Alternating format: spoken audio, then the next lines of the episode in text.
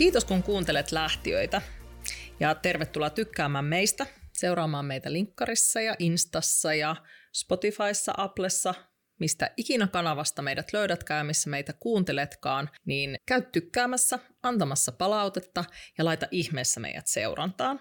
Meidäthän löytää myöskin www.lahtiat.fi, jossa on kivasti koottu kaikki tiedot meistä ja sisällöistä.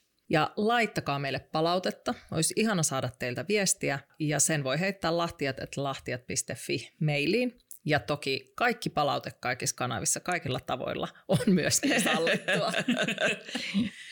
Kiitos Minna. Ja hei, tervetuloa lähtiöiden kolmannen kauden tokan jakson pariin. Me ollaan täällä Illegal Visionin studiolla ja meillähän on myös YouTube-kanava, joka löytyy Lähtijät kanavana tuolta YouTubesta, niin voi katsoa myös, että mitä meillä oli tänään päällä ja, ja kaikkea muuta.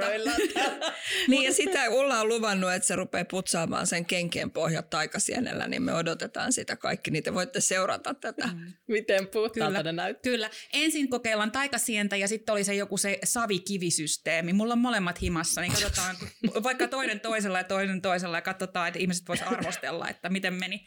Mutta hei, tota, tällaisesta pienestä kevennyksestä niin jakson aiheeseen, joka ei olekaan sit niin kevyt, mutta äh, haluttiin kuitenkin lähteä purkamaan tähän tartuttiin viime vuoden lopulla, kauden kakkosen lopulla, niin kysyttiin teiltä palautetta kuulijat ja yllättävän paljon tuli itse asiassa palautetta, joka liittyi irtisanomisiin. Niissä tarinoissa nousi esiin sellainen jännä piirre, että niinku sillä, niinku se irtisanominen, että se olisi jonkin tyyppinen stigma ja että niissä irtisanomistilanteissa esimerkiksi niinku pelotellaan sillä, että, että tulee niinku työtodistuksessa mainitaan, että on tullut irtisanotuksi ja, ja ylipäätään sitä, että on parempi niin kuin sopia se lähtö kahdenvälisenä kauppana sen sijaan, että tulla irtisanotuksi. Yleensä se, niin kuin, sitä on käytetty siinä kohtaa, kun on haluteltu niin kuin lähdön kynnyksellä taivutella ihminen tekemään niin kuin yritys on toivonut.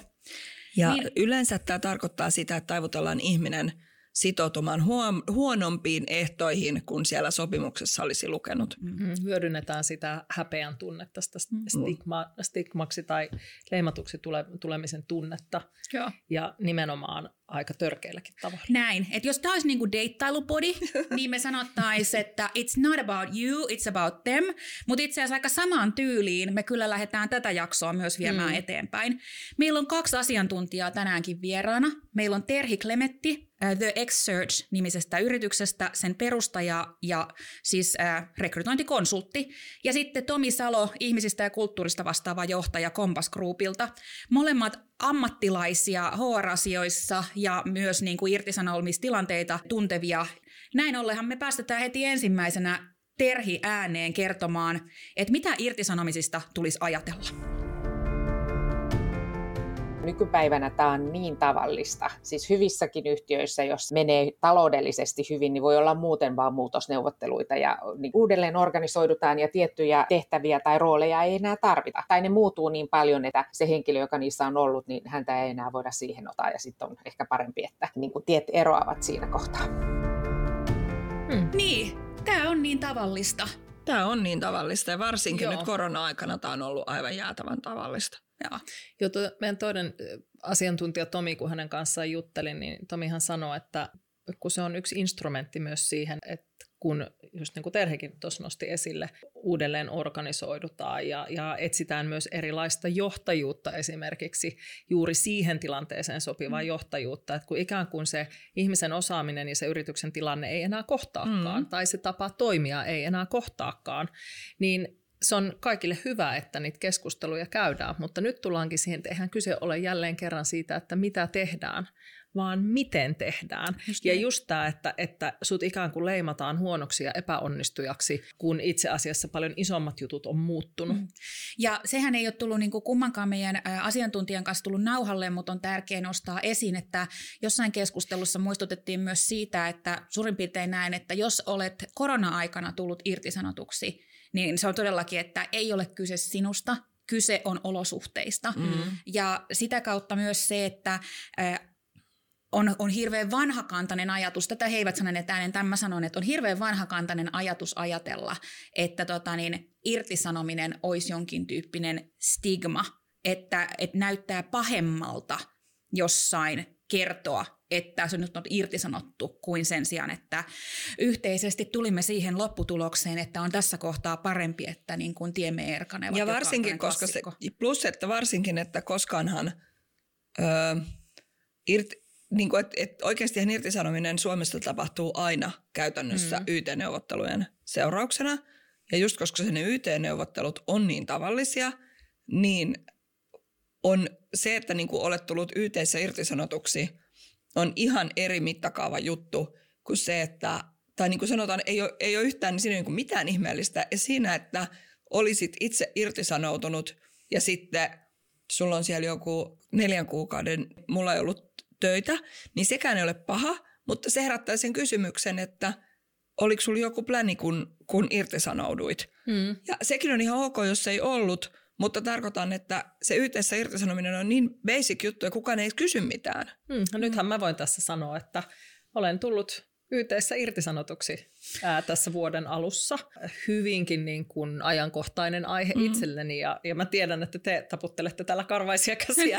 niin. No et sä voi noin sanoa. Ai siis anteeksi, ei siis, äh, olemme itkeneet, olemme niin kuin halanneet, olemme kannustaneet, mutta samanaikaisesti todettiin myös Minna sulle, kun me tiedettiin, että mm. sä et ole aikaisemmin tullut irtisanotuksi. Että eihän tämä myöskään ole semmoinen, että aa, kuinka monta kertaa on tullut irtisanotuksi. Jossain varmasti siinäkin menee niin kuin hyvä balanssi, mutta se, mm. että, että se, on, se on kokemus, joka tota, niin, on myös rakentava. Ja Liisalle ja mullahan kummallakin on tämmöinen kokemus taustalla, niin tervetuloa kerhoon. Kiitos, kiitos.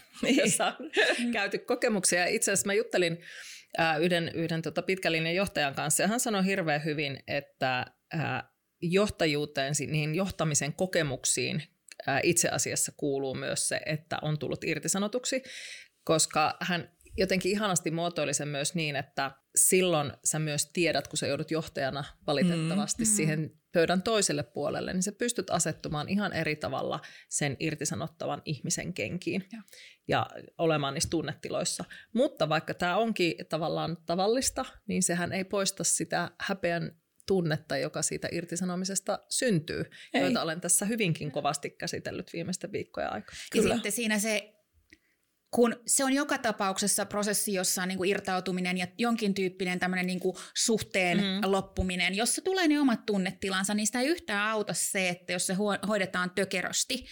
Ja Liisa haluaa tässä kohtaa Joo, mä, mä, mä, eikö mä vaan ihan nopeasti sanon tuosta mm. häpeän tunteesta, että se häpeän tunnehan tulee itselle, vaikka nyt tässä kohta mennään näihin tarinoihin, mutta vaikka sitten menisit mukaan tämmöiseen yrityksen yritykseen, yrityksen kokeiluun siitä, että mm. teet tälleen, niin sitten et tule irtisanotuksi. Mm. Niin se häpeän tunnehan sinulla on joka tapauksessa, koska itse tiedät, mikä se tilanne oli. Kyllä. Ja, ja vaikka se yritys yrittää mitä, sitä omaa kepulikonstiaan, miten sulle mainostaa, niin siitä et pääse eroon, että se vaan kuuluu siihen tilanteeseen ja se on inhimillistä. Mm. Mutta se ei tarkoita, että olet tehnyt mitään väärää. Et häpeä, häpeäkin on vain tunne ja tarina, jota keho siitä sinulle kertoo, eikä se ole mikään totuus. Mm. Mm, kyllä, ja, pitää paikkansa. Mutta Terhi, Terhi tässä niin kun muutamalla sanalla vastasi siihen, että miksi, miksi näitä sitten tehdään näitä irtisanomisia niin jollain tavoin vähän sinne päin ja mikä se seuraus siitä on. Minusta on todella harmillista lukea sitä, että työnantajat käyttää tätä tilannetta jotkut todella härskisti hyväkseen ja mäkin olen ollut todistamassa näitä ystävieni kautta ja se on mun mielestä hirveän lyhytnäköistä ja erittäin huonoa käytöstä työnantajilta. Se tulee myös tavallaan heille takaisin sitten. Tämä on niin pieni maa ja pieni työmarkkina, että kaikkien pitäisi niin kuin tehdä se hyvin, että mä oon itse irtisanonut myös varmaan tuhansia ihmisiä ja mulla on ollut aina se periaate, että, että niin kuin asiat hoidetaan kunnolla ja jos ihmiset tulee mua kadulla vastaan, niin kaikki voi katsoa mua silmiin ja sanoa, että hei, että kiva, että hoidettiin asia hyvin, vaikka olikin ikävä tilanne. Niin, otetaan tähän me, meillä on siis useampia tarinoita taas jaksossa, niin kuin kuuluu ollakin. Mm. Nämähän on, muistetaan, muistetaan, että nämä koskaan yhden ihmisen tarinoita ja tämmöisessä tilanteessa, kun puhutaan aika taas niin kuin herkästä aiheesta ja monille niin kuin just niin kuin tunnelatautuneesta, niin me ollaan kerätty näitä tosi monesta eri lähtiä tarinasta ja tuotu yhteen ja nostettu niistä ne pääpiirteet esiin. Ja tässä olisi ensimmäisenä tämmöinen Hennan tarina. Liisa, Joo. luetko? Joo. Henna oli ollut Akmella kaksi vuotta töissä. Hänet oli palkattu uuteen positioon datan parin tuomaan uutta osaamista taloon. Työt lähtivät käyntiin vilkkaasti eikä Hennalla ollut tylsää hetkeä. Päivät täyttyivät suunnittelupalavereista, työkalujen arvioinnista ja osastojen välisen yhteistyön kartottamisesta ja tarpeiden kuuntelusta. Puolentoista vuoden kohdalla Akmen johdossa tapahtui muutoksia ja samalla Hennan esihenkilö vaihtui ja Henna aisti, että hänenkin tähtensä alkoi hiipua. Hän tapasi potentiaalisia asiakkaita lounaalla ja onnistuikin myymään osaamistaan talon ulkopuolelle, mutta ei koskaan osana mitään isompaa projektia. Yhtenä päivänä Henna kutsuttiin tapaamiseen operatiivisen johtajan kanssa. Henna ei osannut olla huolissaan. Hänellä oli omia asiakkuuksia, joiden hän oletti kantavan hän, hänet siihen asti, kunnes hänen osaamisalueensa kaupallinen arvo ymmärrettäisiin Akmessa. Operatiivinen johtaja sanoi kuitenkin Hennalle, että olisi hyvä, jos Henna ottaisi vastaan hänen tarjoamansa eropaketin. Henna oli hämmentynyt. Eihän tätä osannut odottaa. Johtaja kertoi, että tällä tavalla Henna säilyttäisi kasvonsa lähtötilanteessa, kun hänen ei tarvitsisi sanoa tulleensa irtisanotuksi. Johtaja lisäsi, että jos Henna ei ota tarjottua pakettia, he järjestävät muutosneuvottelut. Tarjottu eropaketti ei kuitenkaan ollut Hennan mielestä reilu. Itse asiassa se oli huonompi kuin hänen alkuperäisessä työsopimuksessa kirjatut irtisanomisen ehdo, ehdot. Niin justiin. Juuri näin se mm. aina on. Mm-hmm. Tämän Henna teki tiettäväksi Akmen johtajalle. Hennalle vastattiin, että tarjottuun pakettiin ei tule muutoksia ja Hennan kannattaa muistaa, että tällainen vääntäminen vaikuttaa siihen, mitä Akme kirjoittaa Hennan työtodistukseen. No voi kamala. Että eihän Henna halua, että työtodistus antaa epäedullisen kuvan Hennan ajasta Akmella. Henna oli sen verran koko kokemuksesta pyörällä päästään, ettei osannut kuunnella omaa sisäistä ääntään. Hänen arvomaailmassaan irtisanotuksi tuleminen ei ollut stigman paikka, mutta häntä jäi kalvamaan Akmen johtajan sanat. Pitäisikö hänen toimia toisin? Onneksi Hennalla oli hyviä ystäviä, osa jopa HR-alalla, joiden kanssa hän pääsi pallottelemaan Akmen sanoja. Kukaan heistä ei pitänyt irtisanotuksi tulemista uran esteenä ja kaikki neuvoivat Hennaa valitsemaan yteet. Näin Henna tekikin ja tuli irtisanotuksi seuraavassa kuussa. Tässähän siis yritys yritti vain päästä järjestämästä yteet, koska kun järjestät yteet, niin alkaa CV lentää ulos talosta. Mm. Ja se näkyy niin. ulospäin muutenkin. Niin, mm. mutta että tässä, tässä tietenkin oli tämmöinen jännä, joka olisi itse asiassa kuulunut varmaan meidän edelliseen jaksoon tästä niin kuin juridiikan mm. puolelle, että sanottiin, että jos ei Henna ota tätä pakettia, niin sitten järjestää YT, että yhden ihmisen takia ja yhden niin, ihmisen niin, salustamista ulos, He, ylös, henkilökohtaisista niin, syistä. Niin, niin ei, mm. ei sitten taas niin voi tehdä. no, mutta siis tämmöistä niin kuin kiristämistä ja uhkailua. Niin Tapahtuu suljettujen ovien takana ihan, ihan, ihan siis valtavasti valitettavasti, kun ollaan saatu näitä tarinoita, mutta onhan tämä niinku törkeetä. Mm. Ja siis tässäkin on niinku huomattavaa se, että tietenkin siinä kohtaa, kun tota Henna on valinnut irtisanotuksi tulemisen reitin, niin Hennallahan on täysoikeus myös niinku puhua tästä kokemuksesta. Kyllä. Mm. Että se olisi ollut taas, jos he olisi tehnyt niinku kahdenvälisen sopimuksen ihan millaisilla tahansa ehdoilla, niin siellähän olisi voitu vaatia myös vaitioloa niistä niinku sopimuksen ehdoista. Kyllä. Jolloin kyllä. Henna olisi mahdollisesti ollut hirveän paljon enemmän vielä yksin sen stigman ja sen niin kuin, teinkö oikein valinnan, teikö väärän mm. valinnan pohdinnan kanssa. Ja mun on kyllä ihan pakko sanoa, että mun mielestä niin kuin tällaisessa dataan liittyvässä asiantuntijatyössä niin aivan eeppinen on tämä, eihän Henna halua, että työtodistus antaa epäedullisen kuvan Hennan ajasta Akmella. Kuka on viimeksi halunnut nähdä teidän jonkun työtodistuksen? Hmm, no se, sepä se. Ja, ja ylipäätään se, että jos sä niin kuin työnantajana menisit – kun hän on kuitenkin siellä jonkun aikaa ollut ja varmasti on niitä näyttöjä myöskin, niin menisit kirjoittelemaan jotakin epäedullista, niin kyllä se nyt antaa sitä työnantajastakin hyvin erikoisen kuvan, koska ähm, kyllähän sitä palautetta siitä ihmisestä, jos niinku suosituksia lähdetään kysymään, niin saa muualtakin kuin siltä kyseiseltä henkilöltä, joka nyt on allekirjoittanut sen työsopimuksen. Mutta tämä työ, työtodistus on jännä juttu, että tota, tämä nousi useammassa lähtijätarinassa esille sellaisena niinku työnantajapuolen Kiristyskeinona. Niin no olisi, että niinku, mutta et mainittiin siinä mm. vaiheessa, että mitä sitten kirjoitetaankaan siihen tulevaan työsopimukseen. Mehän tota, ää, tarjotaan aina nämä meidän tarinat meidän asiantuntijoille kommentoitavaksi ja on jollain tavoin kuvaava, että kumpikaan meidän asiantuntija ei tarttunut tähän työtodistusasiaan millään tavalla. Mm. Me tietenkin voidaan spekuloida, mistä se johtuu, mm. mutta että koska te olette tosissaan viimeksi joutunut, niin kun teiltä on niitä pyydetty, onko teillä edes niitä teidän kaikista yrityksistä? Ei mulla ainakaan niin kuin löytyy se varmaan se paperi. paperi Saahan ne pyydettyä niin kun, jälkikäteenkin. Joo, ja kyllähän se varmaan se paperi löytyy, mutta kyllähän fakta on, että jos sä niin kuin, silloin kun sä haet jotain tehtävää, niin, niin äh, kyllähän se on niin kuin suosittelijat, jo, Kyllä. joiden kanssa keskustellaan. Ja se tietysti, että jos joku nyt epäilisi evidenssiä, että oletko sinä jossain ollut, niin Kyllähän se on ne voi pyytää. Niin, siis, siis tietyllä tavallaan työtodistuksenhan saa jälkikäteenkin, koska jokaisen organisaatiossa on kuitenkin niin kuin tieto siitä, että koska sä oot aloittanut ja ollut palkka, Kyllä. Pa- palkollisena siellä ja koska se on, työsuhde on mm. päättynyt. Mm. Eihän sitä loppujen lopuksi paljon sen enempää tarvitakaan, jos nyt jonnekin tarvitsisi todistaa, että olen tosissaan ollut siellä töissä, missä mm. CVni sanoo. Mm-hmm. Ja sitten se seuraava puoli on, että mitkä ne on ne syyt ja kuinka laaja se työtodistus on, niin siinä voidaan ajatella, että suosittelijat on kuitenkin ehkä parempi. Niin, ja tämä on varmaan ehkä niin äh, nuoremmilla, nuoremmilla työntekijöillä, kun äh, tietyllä tavalla on niitä ensimmäisiä työtodistuksia, mm-hmm. missä kerrotaan, että miten sä olet hoitanut tehtäväsi ja, ja näin päin pois, niin se voi olla merkitsevämpää. Ja sitten ehkä tämä on vähän semmoista kaikuja vanhasta, kun ei ole ollut mitään rekistereitä, mistä mm-hmm. sä oot voinut tarkistaa. Mm-hmm. Ja sitten kyllä tietenkin toisaalta eihän sitä koskaan tiedä, että jos me esimerkiksi johonkin julkiseen virkaan tai tota, niin no, johonkin professuuriin tai mm. tämmöiseen no, haettaisiin, niin ehkä niissä sitä tarvittaisiin, joten ei me nyt olla tässä myöskään niin kuin dissaamassa, etteikö niitä kannattaisi mm. varmaan niin kuin kerätä mukaansa. Mutta jos, jos, se, jos se työtodistus maksaa sulle niin kuin sen, että A järjestetään YT, jotka tilanteesta riippuen kestää kaksi tai kuusi viikkoa, mm.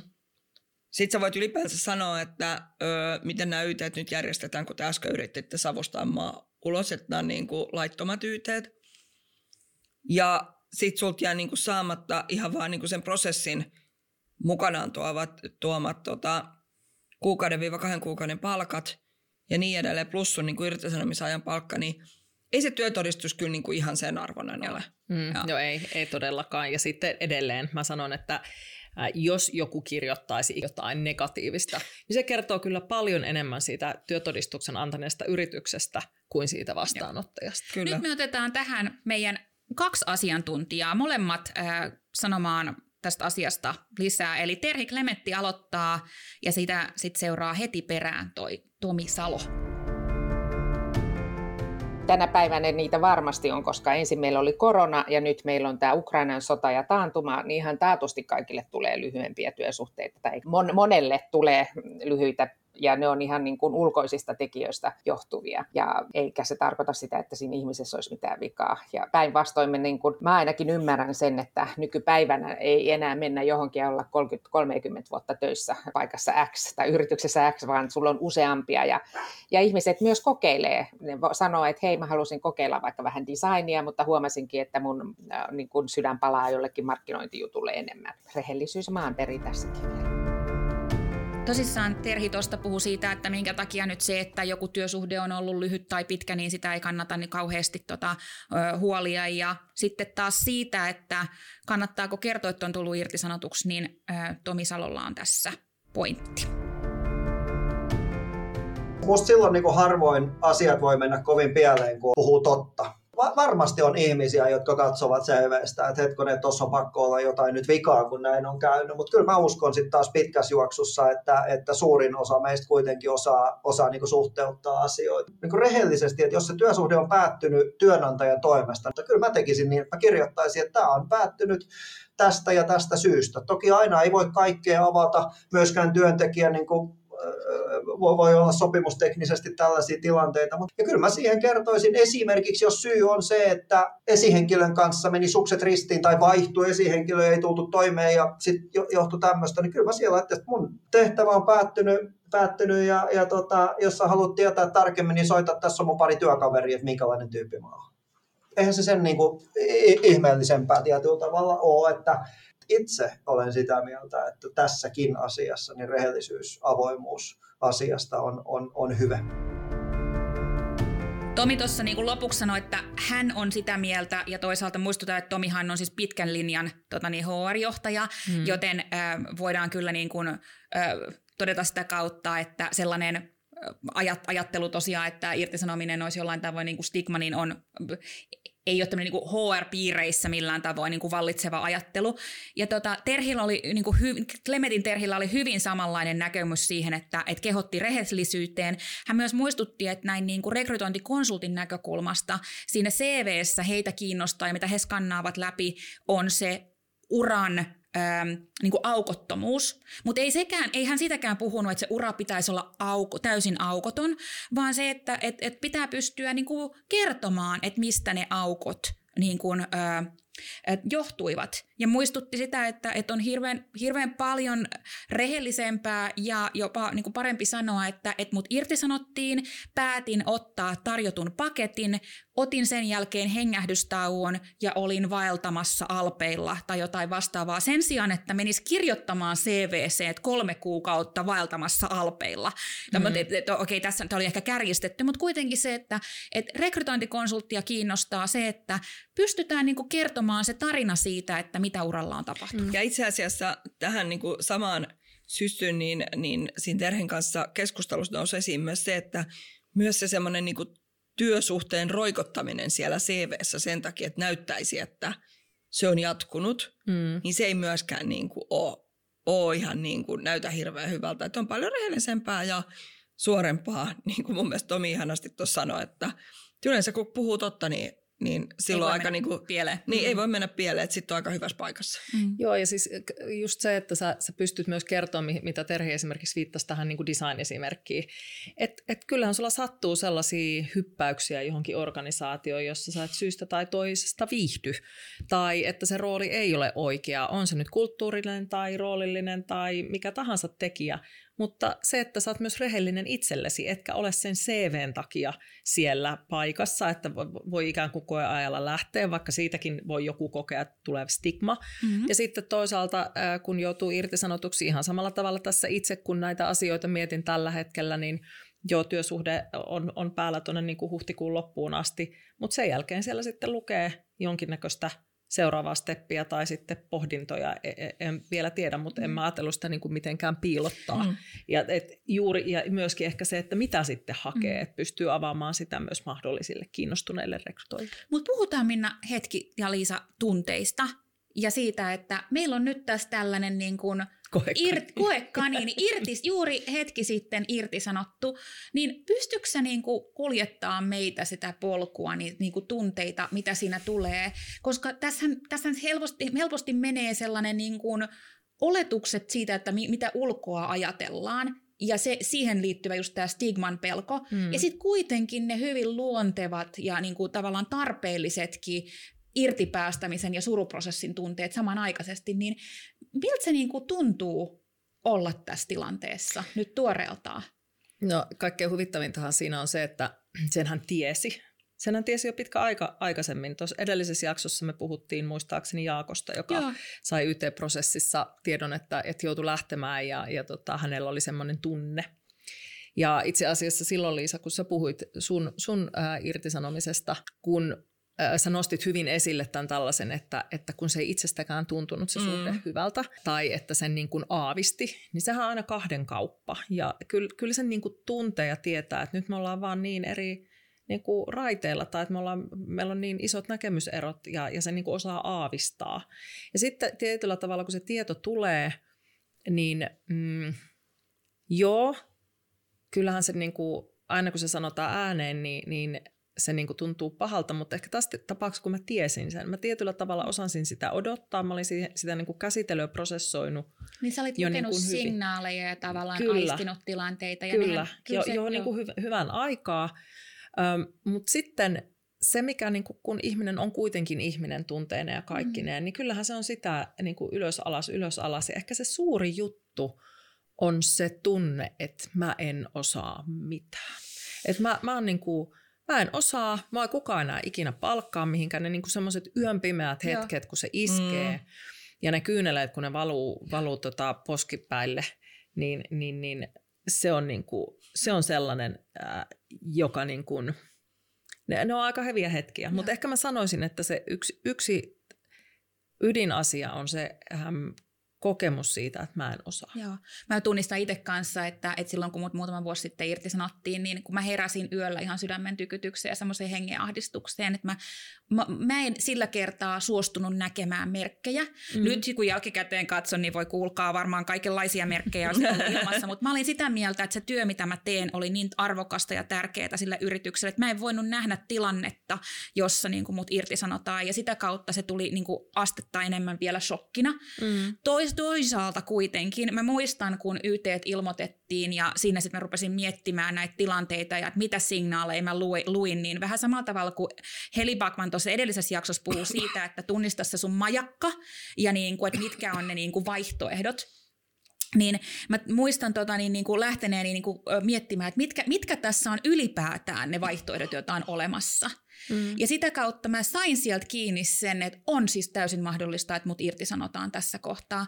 Ja silloin mä muistan, että mä en tiedä, mistä se niin kuin tuli mulle se järki siinä, että mä kirjoitin paperille, että jos ne irtisanoo mut, niin en mä siellä olisi halunnutkaan enää olla. Mm. Eli tavallaan tunnistin, että jos ei ne näe mun arvoa siinä yrityksessä, niin se ei myöskään ole paikka, jossa mun kannattaa enää olla. Mm. Ö, mä en sano, ettei tämä olisi niin kuin ettenkö mä olisi mennyt aivan siis suunnattoman syvään suohon. Siis me ei siinä kohtaa Minna sun kanssa vielä tunnettu, mm. mutta Liisan kanssa tunnettiin ja m- m- mä olin niinku pitkään aivan siis käsittämättömässä, niinku epäilin itseäni, epäilin ammattitaitoani, mutta se, se, mä edelleenkin muistan ankkurina myös sen, että mä olin siinä hetkessä, kun vielä ei ollut tietoa mistään, niin mä olin kuitenkin löydänyt sen majakan, että tota, jos näin käy, niin erällä tavalla älä jää itkemään, koska se ei ollut koskaan sun paikka kuitenkaan. Mm. Mutta tästä huolimatta, koska mä tunnistan tuon saman, että, että tietyllä tavalla, no kun osasin aavistaa,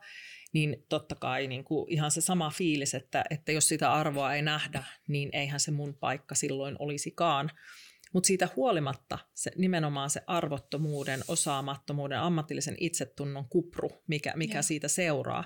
Ja sitten toinen asia, mikä on jännä, on myöskin se, että, että mä kannan niin kuin edelleen, tästä nyt on muutamia viikkoja aikaa, mutta huoli siitä omasta tiimistä, jonka on mm. rakentanut, ja huoli niistä ihmisistä, koska ne on kuitenkin se niin kuin, ää, läheisin porukka ja, ja mitä niille kuuluu, miten niillä menee, toivottavasti asiat menee hyvin.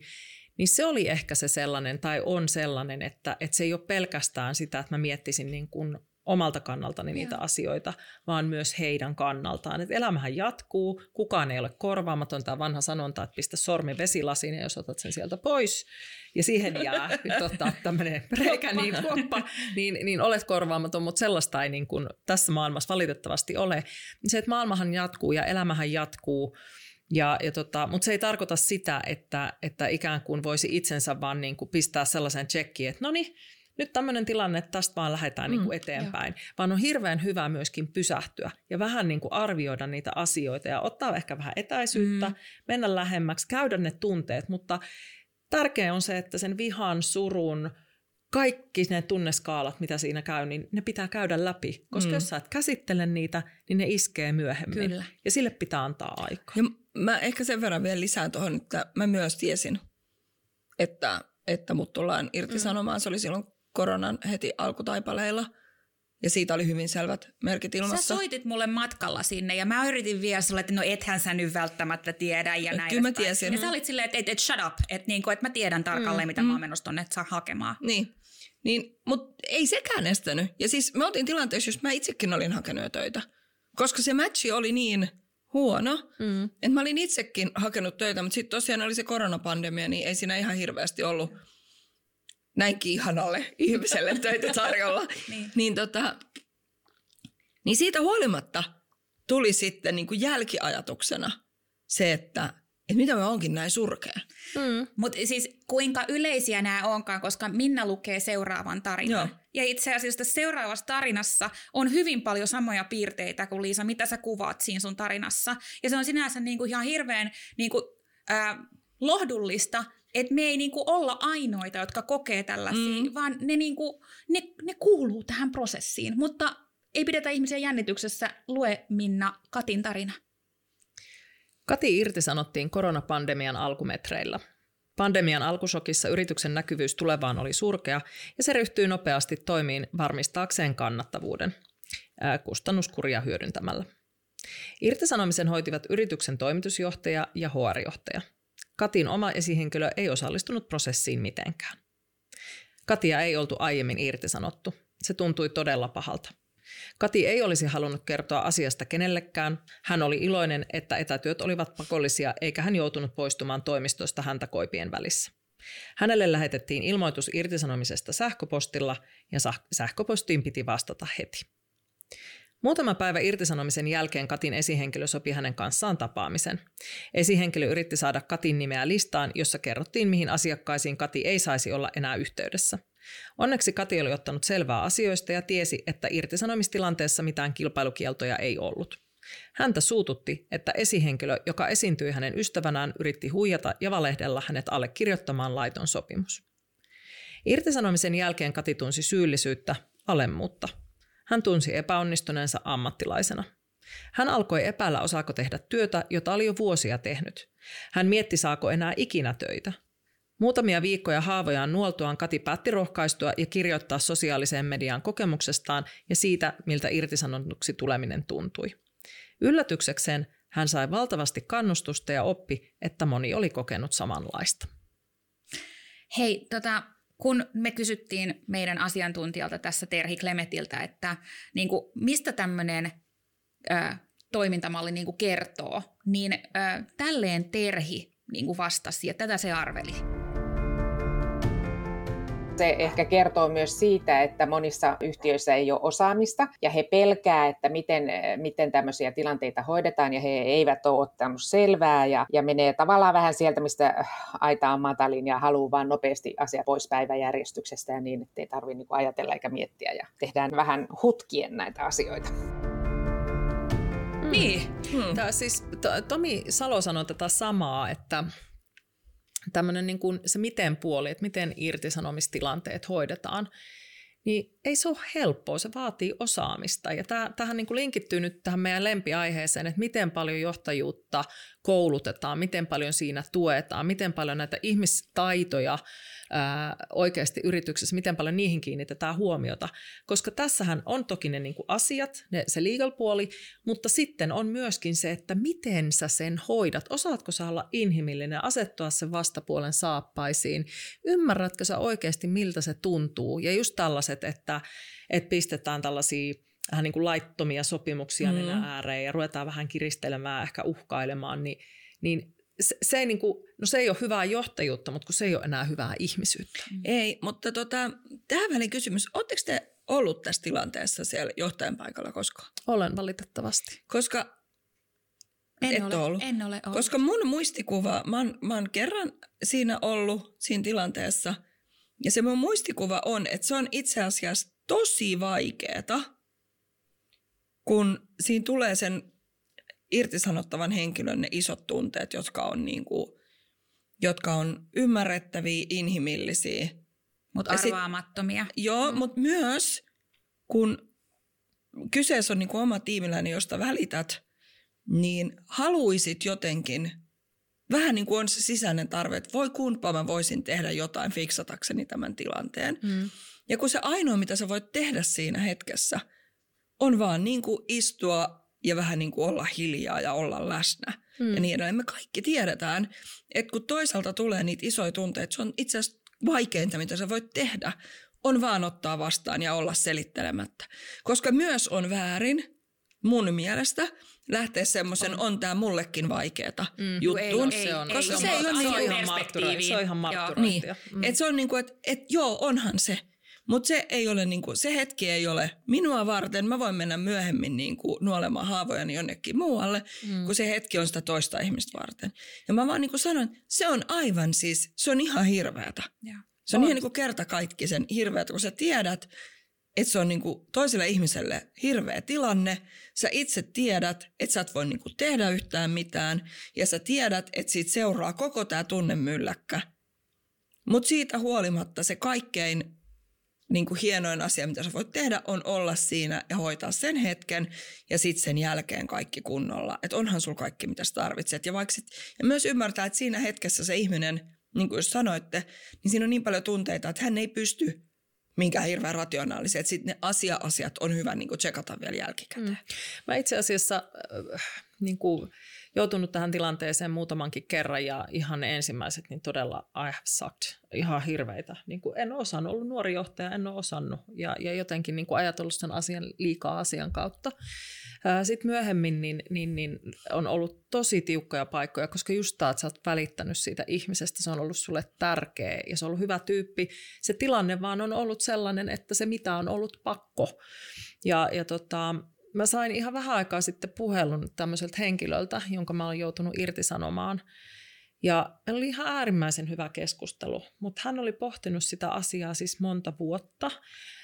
Ja hän halusi niin kuin kertoa, että kun hän oli ne asiat käsitellyt, että hän ymmärsi paremmin sitä tilannetta, missä moni keskijohdon johtaja on. Että sä oot vähän niin kuin puu ja kuoren välissä, mutta siinä kun sä et voi mennä missään tapauksessa siihen, että on tämä vaikeaa mullekin mm, tai mm, syyt X, mm. Y, Z. Um, ja, ja tota, mä oon tosi iloinen, että hän soitti, että me saatiin käytyä se keskustelu, mutta ei se poista silti edelleenkään sitä pahaa mieltä siitä, että sen on joutunut tekemään, mm, mm. koska hän on hyvä tyyppi edelleen ja hän on erinomainen osaaja – mutta se tilanne vaan valitettavasti silloin oli se, mikä oli, mutta kun sä et voi sanoa. Ei, ja sittenhän tuossa on just se, että ihmiset käsittelee sitä sitten niin kuin omien, omien kokemustensa, tietonsa pohjalta, että mun tarvitsee todeta, että, että mun paljon nuorempana kokema irtisanominen, niin mä kannoin siitä kaunaa ihan siihen asti, kunnes mä olin itse ää, esihenkilötehtävissä.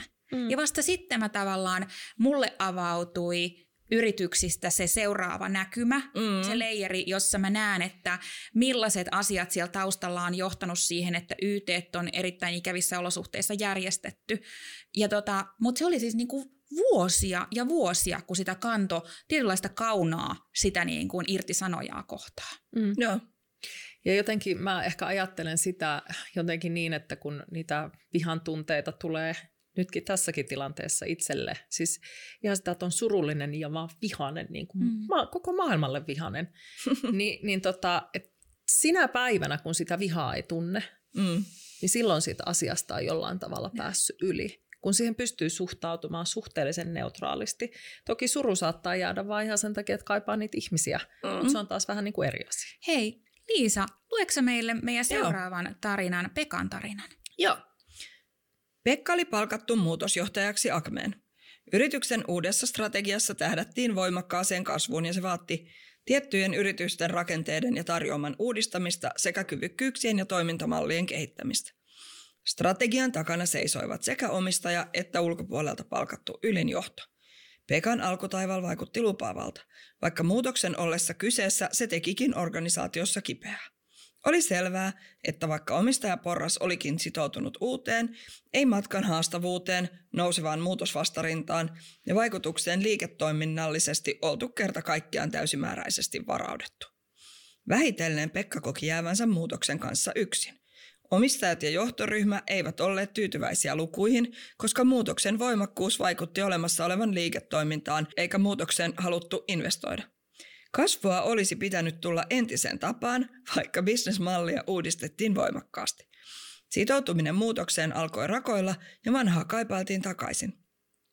Pekka tunsi itsensä petetyksi. Välillä hän kärsi voimakkaasta huijarisyndroomasta ja syytti itseään tapahtuneesta. Hän teki pitkiä päiviä, yritti kääntää joka kiven ja kannon pohtiessaan, kuinka vanha saataisiin pysymään samassa vauhdissa uuden rakentamisen rinnalla. Lopulta Pekka ei saanut nukuttua ja valvoi yöt. Hän koki, että hänen osaamistaan epäiltiin, hänet eristettiin muusta johdosta eikä asioista puhuttu enää niiden oikealla nimillä. Hän tiesi sisimmässään, että yhteinen matka oli tulossa päätökseen ja odotti kauhulla irtisanomisen ajan hetkeä. Kului päiviä ja viikkoja. Lopulta päivä koitti ja Pekka irtisanottiin. Muutoksen epäonnistuminen laitettiin organisaatiossa julkisesti hänen syyksään. Häpeän tunne oli sanoin kuvaamaton. Pekka oli kuitenkin myös vihainen, sillä koki, ettei vastuuta kannettu yhdessä omistajan ja ylimmän johdon kanssa, vaikka päätösmuutokseen oli ollut yhteinen. Meni kuukausia lähes vuosi ennen kuin Pekka alkoi taas olla oma itsensä ja irtisanoutumisen stigma kadota hänen minäkuvastaan. Hei, tässä tota, niin, niin Tomi Salo ää, niin tarttui ihan tähän Pekan tarinaan ja sanoi siitä muutaman valitun sanan, niin kuunnellaan se.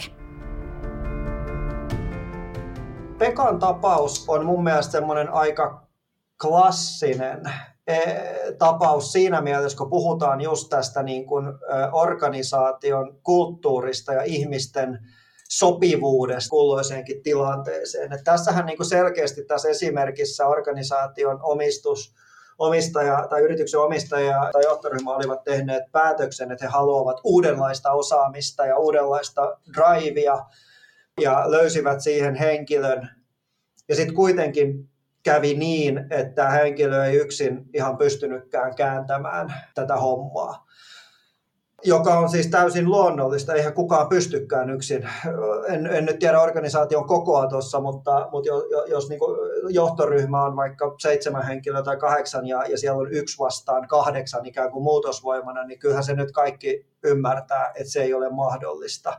Eli toki niin kuin juurisyyt varmasti on jo jossakin paljon syvemmällä kuin se, että, että se, miksi sitten Pekka päädyttiin irtisanomaan, mutta jotenkin tässäkin on musta niin päivän selvää, että Pekka tässä ei ole niin syyllinen siihen, että, hän olisi epäonnistunut. Ne edellytykset onnistua oli käytännössä nolla, jos ei sitä muuta muutosvoimaa mistään muualta saa.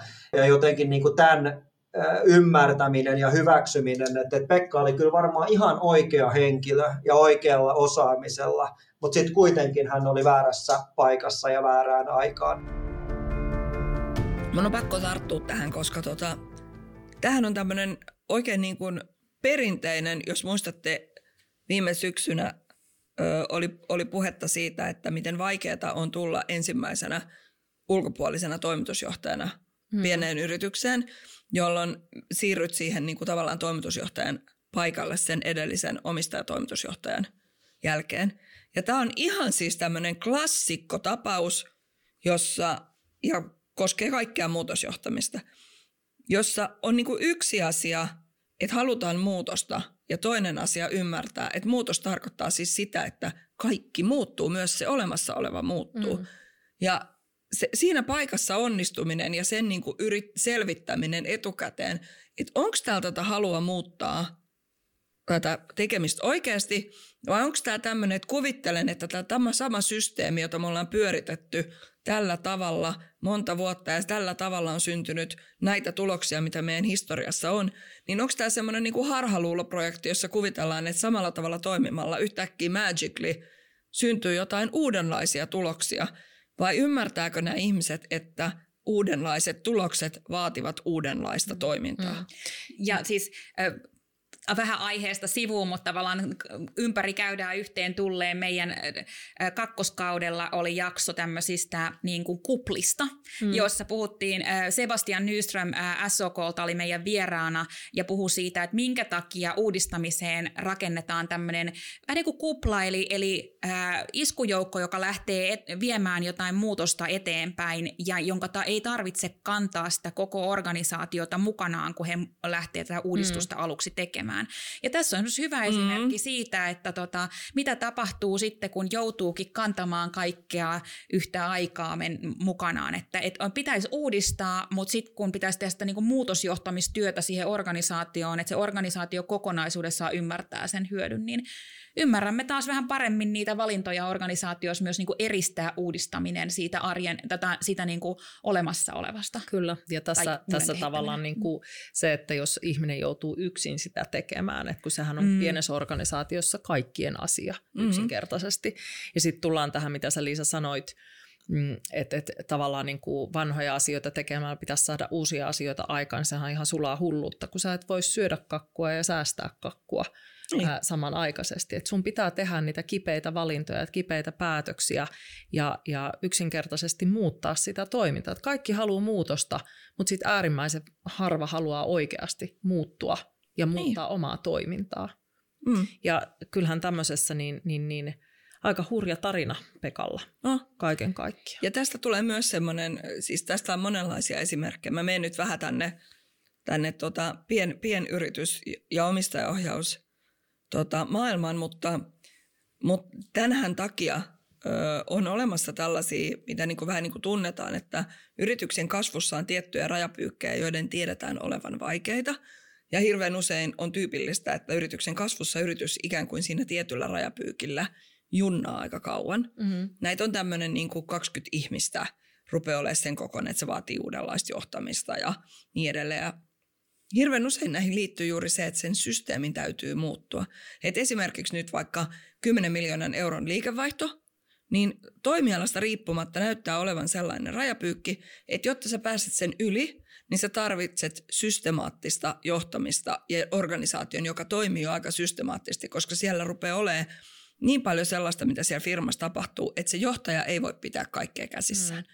Ja kun mä saisin euron joka kerta, kun mä katson tällaista tarinaa sellaisessa firmassa, joka tätä yrittää, itsekin olen sitä ollut yrittämässä ja lopulta siinä onnistunut, kun kuvitellaan, että me voidaan niin kuin, niin kuin pitää kiinni siitä olemassa olevasta ja sitten kuitenkin niin kuin se, että se rajapyykki ylitetään, vaatii niin kuin taas astetta – ammattimaisempaa, byrokraattisempaa toimintaa. Ja se on toki hirveätä, koska siinä pikkuhiljaa karisee se pienen yrityksen semmoinen niin kuin kiva kotoisa tunnelma, kun mm. siitä tulee ikään kuin yhä enemmän enemmän oikeaa liiketoimintaa. Mm. Ja sitten sittenhän siihen liittyy ty- tyypillisesti myöskin tämä, mistä viime kaudella puhuttiin, eli tämä omistajan vaihtuminen Kyllä. ammattimaiseen johtajaan ja se kaikki se kasvukipuilu siitä, että kun sun pitääkin päästä sun lapsesta yhtäkkiä irti. Ja, ja sä haluat päästää irti sen, mutta sä haluat kuitenkin olla vähän siinä mukana ja se aiheuttaa just tätä, tätä niin kuin haasteellista toimintaa niin. Jo, joka sitten hyvin tyypillisesti,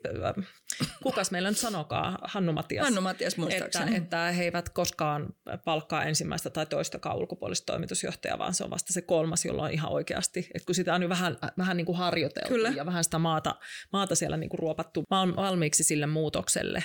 Ehkä Pekka nyt teki sellaisen niin kuin pohjatyön sitten seuraavaan mm. mm. Et oikeastaan takeawayna tästä niin kuin jaksosta sellaiset asiat, että esihenkilön ja yrityksen suuntaan se, että näihin se inhimillinen puoli mukaan ja se, että näitä ei tarvitse kuitenkaan niin kuin hirveällä kiireellä vetää läpi, että, että, että, että annetaan siihen myös niin kuin ihmisille hieman enemmän aikaa myös ottaa ja omaksua tämä niin kuin uusi tilanne ja uudet, tota, niin, uusi tieto.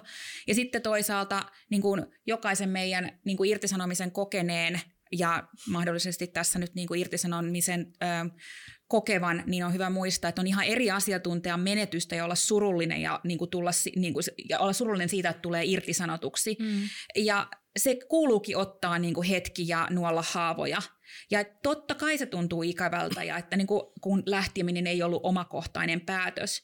Mutta se, että antaisi itsensä tulla pelotelloksi sillä, että irtisanomiseen liittyy stigmaa ja on sen irtisanomisen kautta jotenkin huonompi kuin muut, niin se tunne ehdottomasti pois. Hmm. Meillä on tota, Tomi Salo vielä tohon, tähän päätteeksi niin nostaa muutaman sanan siitä, että miksi tällaisia irtisanomisia ylipäätään tapahtuu, joka toivottavasti muistuttaa siitä, että ne kuuluu osaksi työelämää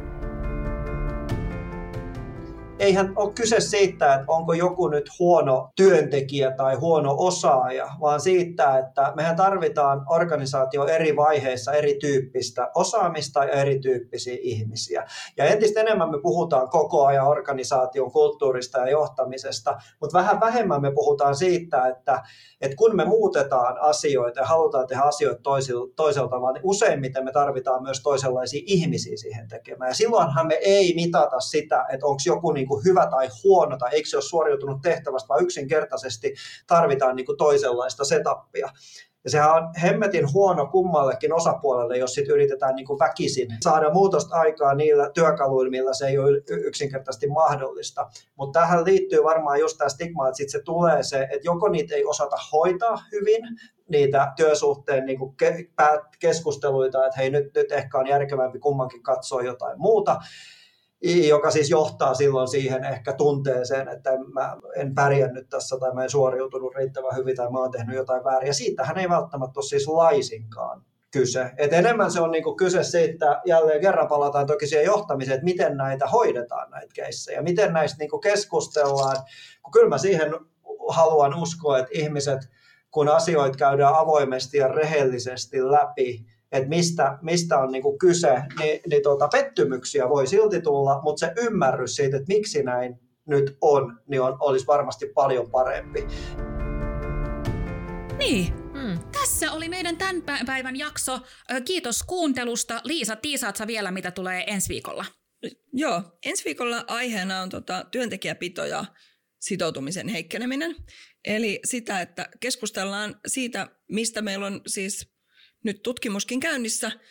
Keskustellaan tästä työntekijöiden sitoutumisesta työhön ja mikä siihen vaikuttaa ja, ja miten niitä työntekijöitä voidaan sitouttaa ja pitää tyytyväisenä niin, että he vielä syksylläkin palaa, palaa takaisin töihin. Innostus tähän jaksoon tuli Kauppalehti Faktan haastattelusta, jossa oltiin viime elokuussa numerossa puhumassa, niin ajateltiin, että otetaan tämä asia niin kuin agendalle jo pikkusen aiemmin tänä keväänä. Ei elokuussa. Ei elokuussa. Vähän mieluummin vähän aikaisemmin. Ensi, ensi viikkoon. Kiitos kuuntelusta.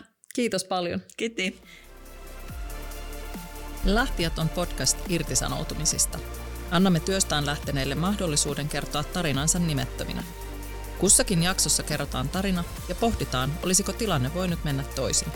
Lisäksi työhyvinvoinnin tai henkilöstökysymysten asiantuntijat kommentoivat tarinoita. Podcastin ovat ideoineet ja hostaavat Liisa Holma, Ulla Jones ja Minna Ruusuvuori.